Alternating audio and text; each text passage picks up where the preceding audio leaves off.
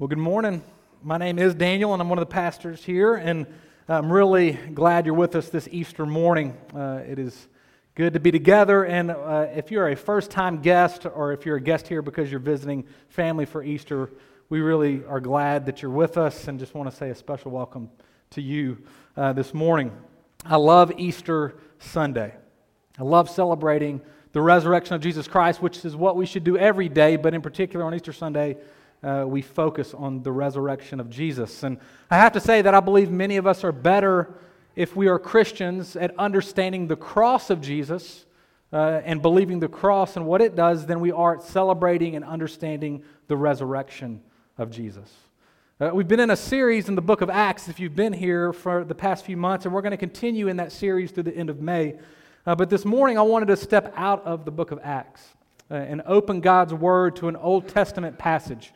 Uh, it's a passage that has long been important to me, and it's a passage I hope and pray that God will use in all of our lives this morning. We're going to look at the Old Testament prophet Ezekiel. Ezekiel was a prophet to Israel during their exile. Uh, God's people, the nation of Israel, were taken to Babylon as a part of God's judgment uh, because of their sin and their rebellion. And the entire book of Ezekiel is a collection of different prophecies. And Ezekiel uses visions to communicate to Israel while they are in exile, which makes the book of Ezekiel difficult for many to interpret and understand. So Ezekiel's visionary writing, it requires us, the reader, to have an imagination, which I think children are probably a little bit better at than us adults. I think that's why children for years have loved C.S. Lewis's Chronicles of Narnia and Tolkien's Lord of the Rings. Children can read and know that symbols have meaning, that not everything is taken literal, but everything has purpose. Uh, in the end of the book of Ezekiel, there's a transition that happens. The very first two thirds of the book, it's a prof- there are prophecy after prophecies of judgment. And then there's the shift to a proclamation of the restoration uh, from exile. And our passage this morning, Ezekiel 37, verses 1 through 14, begins that shift the proclamation of restoration for a people who are in exile. And it's a vision. It's a vision of death to life, a vision of death to purpose. And so I'm going to ask you to stand this morning as I read Ezekiel 37, 1 to 14. And this is God's word to us this Easter morning. The hand of the Lord was upon me, and he brought me out in the spirit of the Lord and set me down in the middle of the valley. It was full of bones. And he led me around among them, and behold, there were very many on the surface of the valley. And behold, they were very dry. And he said to me, Son of man, can these bones live? And I answered, O Lord God, you know. And then he said to me, Prophesy over these bones, and say to them, O dry bones, hear the word of the Lord. Thus says the Lord God to these bones Behold, I will cause breath to enter you, and you shall live. And I will lay sinews upon you, and you will cause flesh to, and I will cause flesh to come upon you and cover you with skin, and put breath in you, and you shall live, and you shall know that I am the Lord. So I prophesied as I was commanded. And as I prophesied, there was a sound, and behold, a rattling. And the bones came together, bone to its bone. And I looked, and flesh had come upon them, and skin had covered them, but there was no breath in them. Then he said to me, Prophesy to the breath Prophesy, Son of Man, and say to the breath, Thus says the Lord God Come from the four winds, O breath, and breathe on these slain, that they may live. So I prophesied as he commanded me. And the breath came into them, and they lived and stood on their feet, an exceedingly great army. And then he said to me, Son of man, these bones are the whole house of Israel. Behold, they say, Our bones are dried up, and our hope is lost. We are indeed cut off.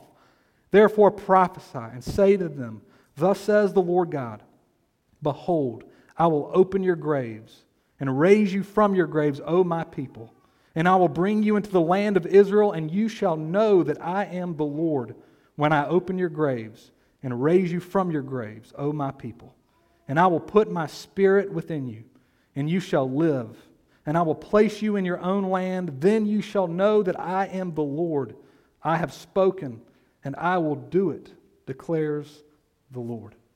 The grass withers, the flowers fade, but God's word endures forever. Let's pray. God, I ask that this morning you would breathe and raise us up, breathe life into us.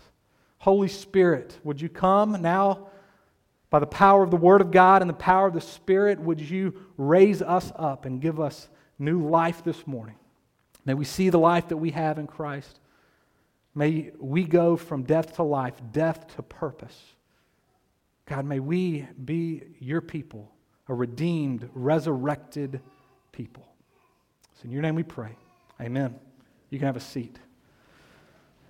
Well, there are two prevailing thoughts or modes of thought in our culture that the resurrection of Jesus Christ uh, responds to or, or answers from our passage this morning. Uh, but there's one other thought that some of you might have this morning that I think many have in our culture today about the resurrection that I quickly want to make a caveat about before I address the major two that I want to look at this morning. And the caveat that I want to address is this thought that the actual resurrection of Jesus Christ did not happen. Uh, this has been a rising belief over the past few hundred, uh, hundreds of years. And, there have been a lot of explanations that have been used to explain away the actual bodily resurrection of Christ. And if you're here this morning and you doubt the resurrection, you do not consider yourself a Christian, uh, we are really glad you're with us.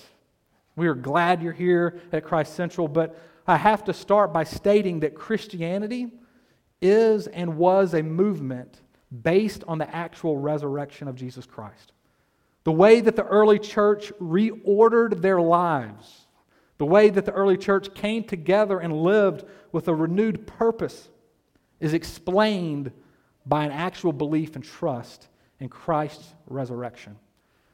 And I also say that all forms of early Christianity, if you were to look at the history of early Christianity, all forms affirmed the actual resurrection.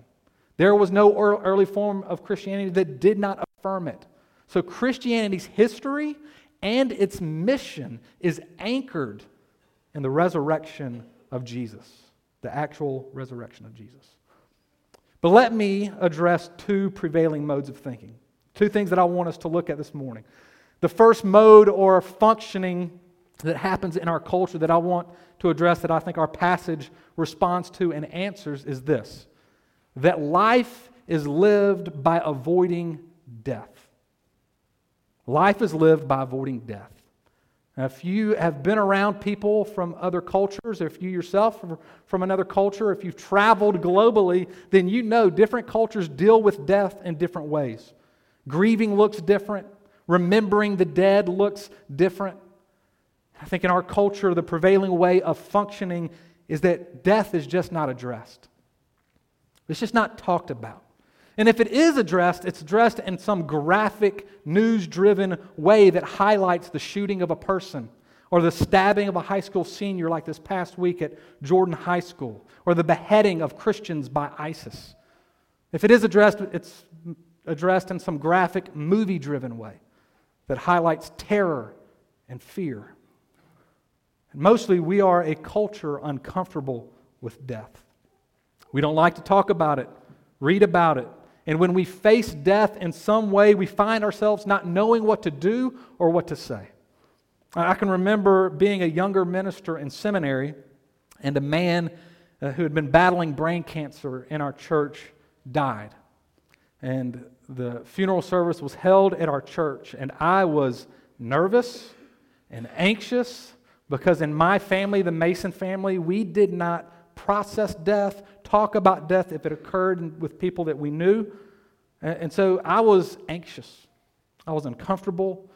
Here I am, a minister of the gospel, supposed to be a comfort in the midst of death, and I am anxious. So they're on their way to the church. And I'm going to meet the family outside and usher them in for the service.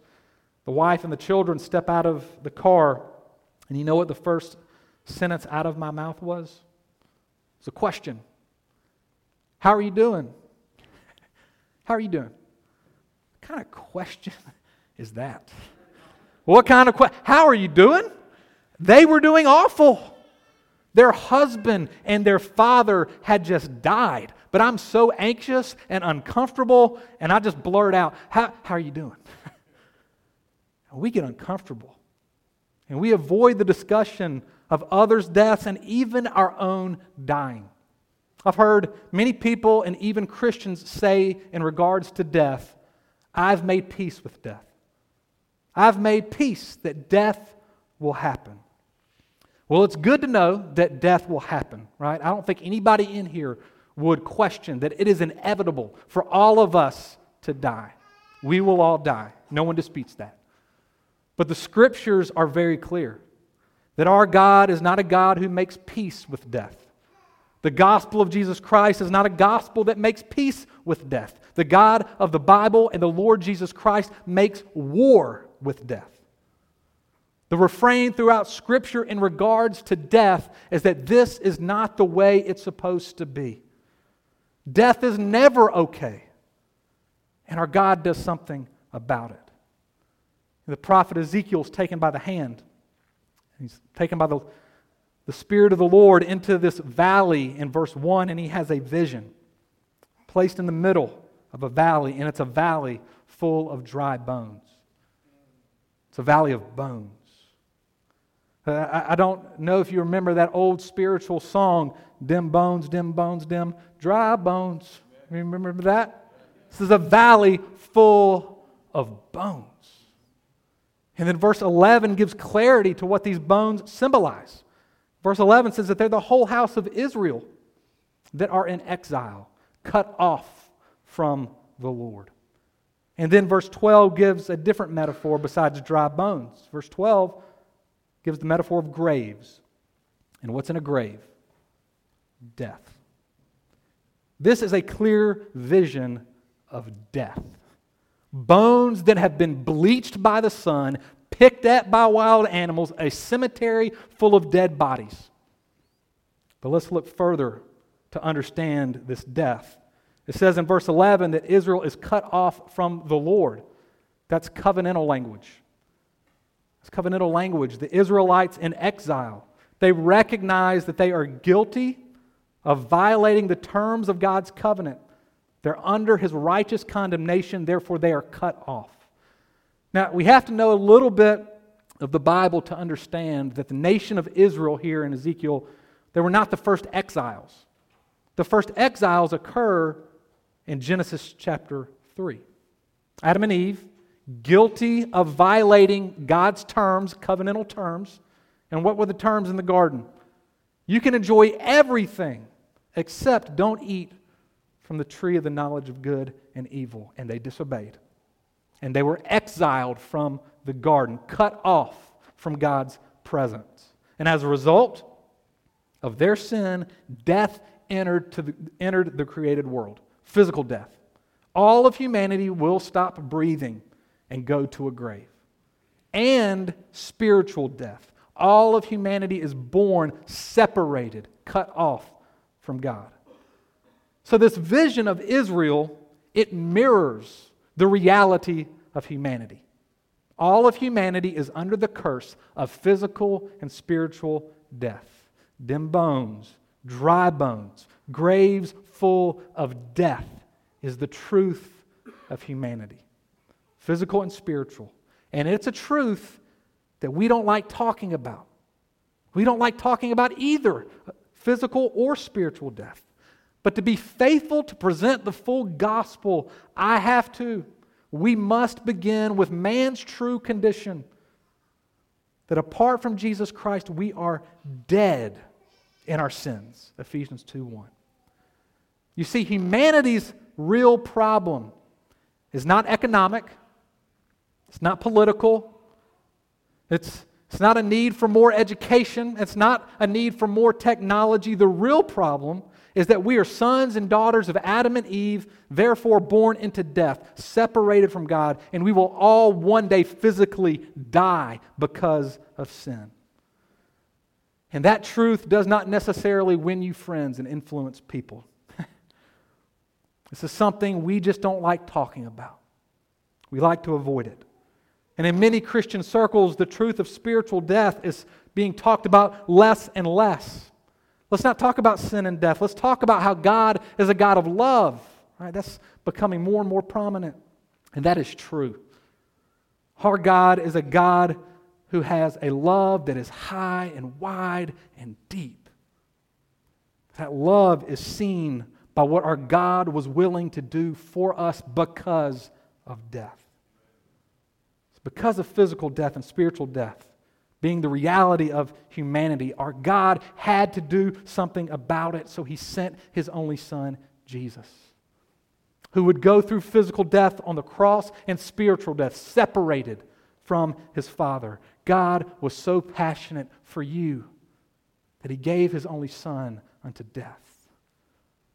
So, as Christians, we dim the light of God's love if we do not talk about how God declared war on death. That God has never been okay with death and will never be okay with it. So, the love of Christ and the gospel, it's been referenced to as a diamond. And like any good jeweler, any of you who have shopped for diamonds before, a good jeweler who wants to show you the beauty and the brilliance of a diamond, they will always hold it against the backdrop of a black cloth. Right? So the beauty and the brilliance of God's love is mostly seen when held against the backdrop of death because of our sin. Death. This is not the way it's supposed to be. So Jesus did something about it. And in our passage, God does something about it. This valley of death, people who find themselves cut off, God tells Ezekiel to prophesy to speak the words of God. And he speaks God's word in verse 7. And then there was a rattling of bones. Love it. Something that Hollywood would try to depict, but I don't know if they could. This rattling of bones, and the bones come together, sinews on the bone, the flesh covers the bone. But then that's not the end. Ezekiel prophesies a second time in verse 9. It says, prophesy to the breath spoke God's word, breath came into them, and they lived. Ezekiel is prophesying, catch this, to Israel in the exile. They would have known Genesis, which I've already referenced, and they would have known Genesis chapter 2, the creation account. And in Genesis chapter 2, God created man and woman, forming them from dust. He formed, formed them together, which was the first stage. And then the second stage of creation was that God breathed life into them and they lived. So, what Ezekiel is doing in this vision is the two stage recreating of God's people. I'm not sure if any of you are big, like rerun people. Do any of you like to watch reruns of TV shows or reruns of movies? Some of you, I, I'm not a huge rerun guy, but one thing about watching reruns is that if you do, you are reminded about the plot or the storyline or the narrative that maybe you forgot. And the vision in chapter 37 in Ezekiel is a rerun of Genesis 2 for Israel. God is reminding them. He's the creator God who can form and breathe life into something made from nothing. He can take Israel in exile, cut off dry bones, and form them and breathe life into them, bringing life from death, which means He can do this for you. And He can do it for your family. And He can do it for your neighbors. And He can do it for your coworkers. God is in the business of bringing life from death. He makes war on death. And let me tell you what this does for us as Christians. As Christians, it means that we don't need to avoid talking about death. Christians should, of all people, be the ones who talk about it and grieve the worst. We should be the people who see death and we weep and we wail and we cry out, This is not the way it's supposed to be. We allow ourselves room for weeping for grief, and we give room for others to grieve and weep. And we do not rush too quickly to make peace with death. We mourn because it's not the way it's supposed to be. Cancer is not okay. Murder is not okay. A car wreck is not okay. A stroke is not okay. Death is not okay. Yet, we have hope that the grave is not the final word for those who trust in Jesus. For he will, verse 13, open the graves and raise his people from the dead into life eternal. We should not avoid talking about spiritual death. To understand God's love in Christ, we must understand that we were dead or we are dead because of our sin. And I know that may not settle well with some of you who are here. And if that is you, you don't like the way that even sounds, I'd love to talk about that with you and why that's the case. But I would not be presenting the full gospel if I did not talk about this type of death, spiritual death, and the need that all of us have to be recreated and given life by faith in Jesus. Did, did you catch the way God created life in the valley of dry bones? By His Word and by His Spirit. We've, we've seen this in Acts in our series. The Word and the Spirit cause the rattling of these bones to join and to live. They are the two weapons that God uses to wage war on death. God's Word, it's sharper than any double edged sword judges thoughts and attitudes of our hearts. Do you spend time in God's Word and allow it to be the penetrating sword to reveal your sin and ultimately lead you to the Savior who forgives you of that sin? And then God's Spirit.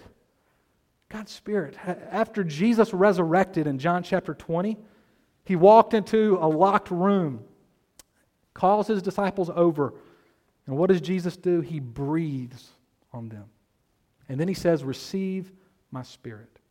And I have to believe he had Ezekiel 37 in the back of his mind, where spirit, wind, breath, used seven times in our passage, are all the same Hebrew word, ruah. Ruah, which God uses his spirit, his breath to bring life. And Jesus is breathing his Holy Spirit into his disciples and saying, Live by this resurrected life. And he gives us, the church, the same spirit to live by the same resurrection power. See, the resurrection shows us that, that it addresses death. And we can talk about it, and we can grieve, and then we have hope in the midst of it. But it also addresses another mode of thinking or functioning that is prevalent today in our culture, and it's this life is filled with boredom and meaninglessness. Life is filled with boredom and meaninglessness. Now, before you discount me too quickly, let me explain my statement.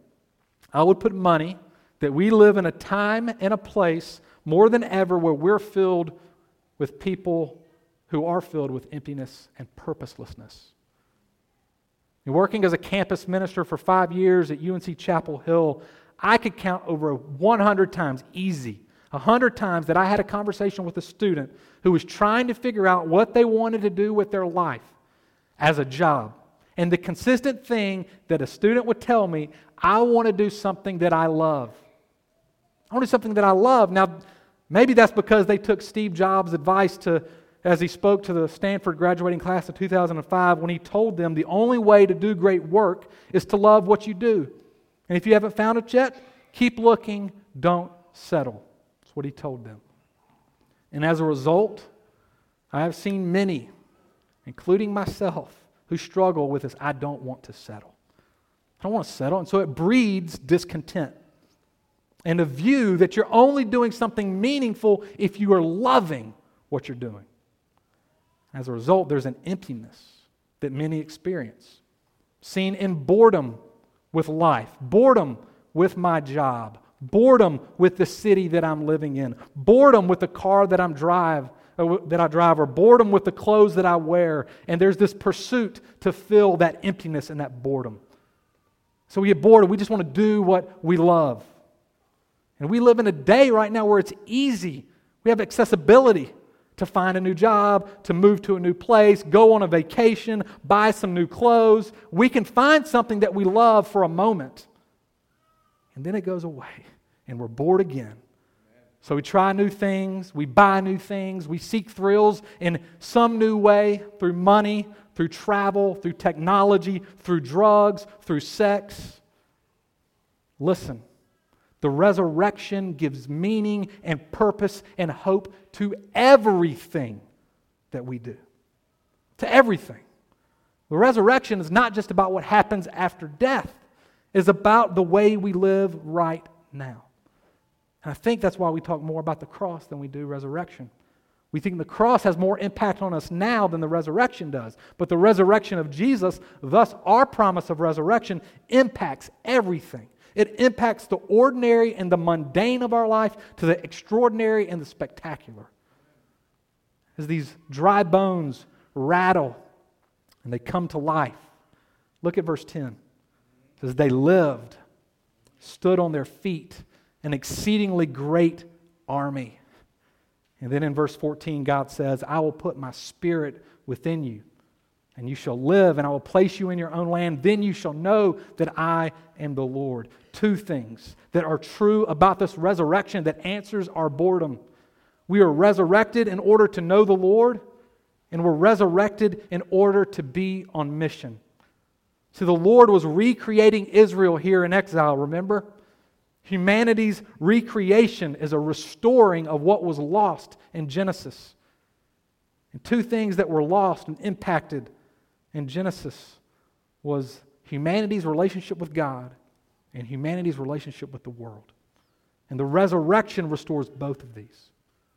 Let's look at the relationship with God being restored through resurrection. The Creator God restores us to what was lost in the garden. And if you've read Genesis account, What's true of Adam and Eve in the garden with God, in their relationship with God? They're walking with God in the cool of the day. They're just enjoying God in the moment to moment, day in, day out. They are knowing their God, right? That it's true. And I love what J.I. Packer said in his book, Knowing God. He says this What were we made for? What aim should we set ourselves in life? What is the best thing in life bringing more joy, delight, and contentment than anything else? The answer to all these questions is the same knowing God. Knowing God. So we are brought back into a relationship with God through resurrection and relationship with Christ so that we can know God. Repeated multiple times to know the Lord. So that we can know God in the sight of a sunset and in the laughter of a child, and the growth of a child, and the planting of a flower, and the listening to a song, and the playing of an instrument, and a crowd full of faces. We get to know God. And we also know Him and His salvation specifically through His Word and in the fellowship with other believers and in the worship with other believers like we do on the Lord's Day and we did on Thursday and Friday. And so, listen, when we get bored, when we get bored or we're escaping, trying to escape this world, this is the truth. We are not aware at that moment that we have been brought back into relationship with the Creator who makes himself known in the book of creation and in the book of the Bible. We forget that. Listen again to Packer. This is a long quote, but I think it's worth it. Try to track with me. It says, Once you become aware that the main business you are here for is to know God, most of life's problems fall into place on their own accord. The world today is full of sufferers from the wasting disease known as absurdism, which means life's just a bad joke, and from the complaint, nothing tastes. These disorders blight the whole of life. Everything becomes at once a problem and a bore because nothing seems worthwhile. What makes life worthwhile, he says, is having a big enough objective, something which catches our imagination and lays hold of our allegiance. And this the Christian has in a way that no other person has. For what higher, more exalted, and more compelling goal can there be than to know God? Life is not meaningless. And it's not boring. Through Christ and this rising to new life, we are brought back into relationship with the God who created the world. He's recreated us to know Him in everything. Are our eyes open? Are our ears listening? Are our hearts connected to Him? Second thing true about the resurrection that answers our boredom is that the relationship with the world is restored. Adam and Eve in the garden had rule and dominion over creation. Sin enters into the world, and there's brokenness between humanity and the created world, and therefore work is hard. Things don't go the way they should. There's destruction where there should be beauty. There is injustice where there should be justice. And the brokenness of this world can make life feel meaningless. If you've ever asked, I've asked before, what's the purpose of what I'm doing? Why, why am I even doing this? Does it really matter? Verse 10 breath was breathed into the dry bones, and they came to life and they stood an exceedingly great army. I was raised in a military family. And one thing I realized quickly with a father who was in the army and a mother who worked on the military base is that you go about your task and your duties with purpose. And you go about it not just for the task at hand, but to serve the greater community that you are serving with and for the ultimate aim of protecting the country. See, God breathes life. And in this resurrection, He raises an army, a people, a church who are to be carrying out God's purposes in this world, working for the good of the community of our city, for the ultimate aim of God's glory in the whole world. Which means no matter what your job is, it has purpose. You are working to bring glory to God in how you work and in your work. If you're a stay at home parent, there's great purpose for raising your children. What greater responsibility is there? And wherever you live, wherever you live, God has called you to be there because you are there, so you can know God's called you to be there.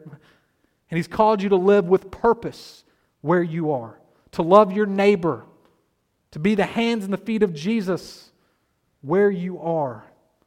See, I don't care who you are, where you live, or what you do. If you are a Christian, God has you there for His purposes, for His glory, and that's not boring. We are part of an army that's marching forward. See, the resurrection impacts everything. It reorders our lives, our vocation, our relationship, and it gives meaning to everything. The question is do we live as resurrection Christians? Do we view life through resurrection eyes? Because death is not the end, it does not have the final word, and it's not okay, or God is doing something about it. And life is not boring, it's exciting. We're moving forward in this movement of God's kingdom we should not get bored and look to escape it, but rather we press in to know the Lord in all that we do and to make the Lord known in all that we do as we march forward as His army with hope and meaning and purpose. And look at the confidence, church, that we have in our resurrection Lord, the one who overcomes death and boredom. Look at verse 3. God asked Ezekiel, Can these bones live? Ezekiel, can these bones live? And I love Ezekiel's response. Oh, Lord God, you know. That's the appropriate response. Oh, Lord God, you know. Ezekiel can't make it happen. Christ Central Church, we can't make it happen. The sovereign Lord is the one who can make it happen. He's the one that has the power to bring life to dry bones, to bring life out of death. He's the one who is able. And then in verse 14, God says, I will do it, declares the Lord. I will do it. The resurrection is a sure thing because our God promises. He, he promises that He will do it. So we go forward with hope, with meaning, and with purpose, and the confidence of our God, trusting Him, who will bring life from death, purpose out of boredom, and it's this resurrection power at work in Ezekiel 37 That was the resurrection power that raised the Lord Jesus from the dead, in which the Lord Jesus has told us the same resurrection power that is at work within us today. Do you believe that? Do we believe that? I pray that we do and that we will more and more every day. Let's pray. Lord God, I ask that you would help us to, to believe that you're the Lord of the resurrection, that right now you would breathe life into us, that you would give us purpose in all that we do. God, we are a part of something exciting in the kingdom of God, and that we get to know our God in all that we do. Wake us up, we pray, from our slumber. May we not be some sleeping giant, the American church, so large in the world. May we not be a sleeping giant, but would you wake us up and use us in Durham and around the world, we pray. In Jesus' name, amen.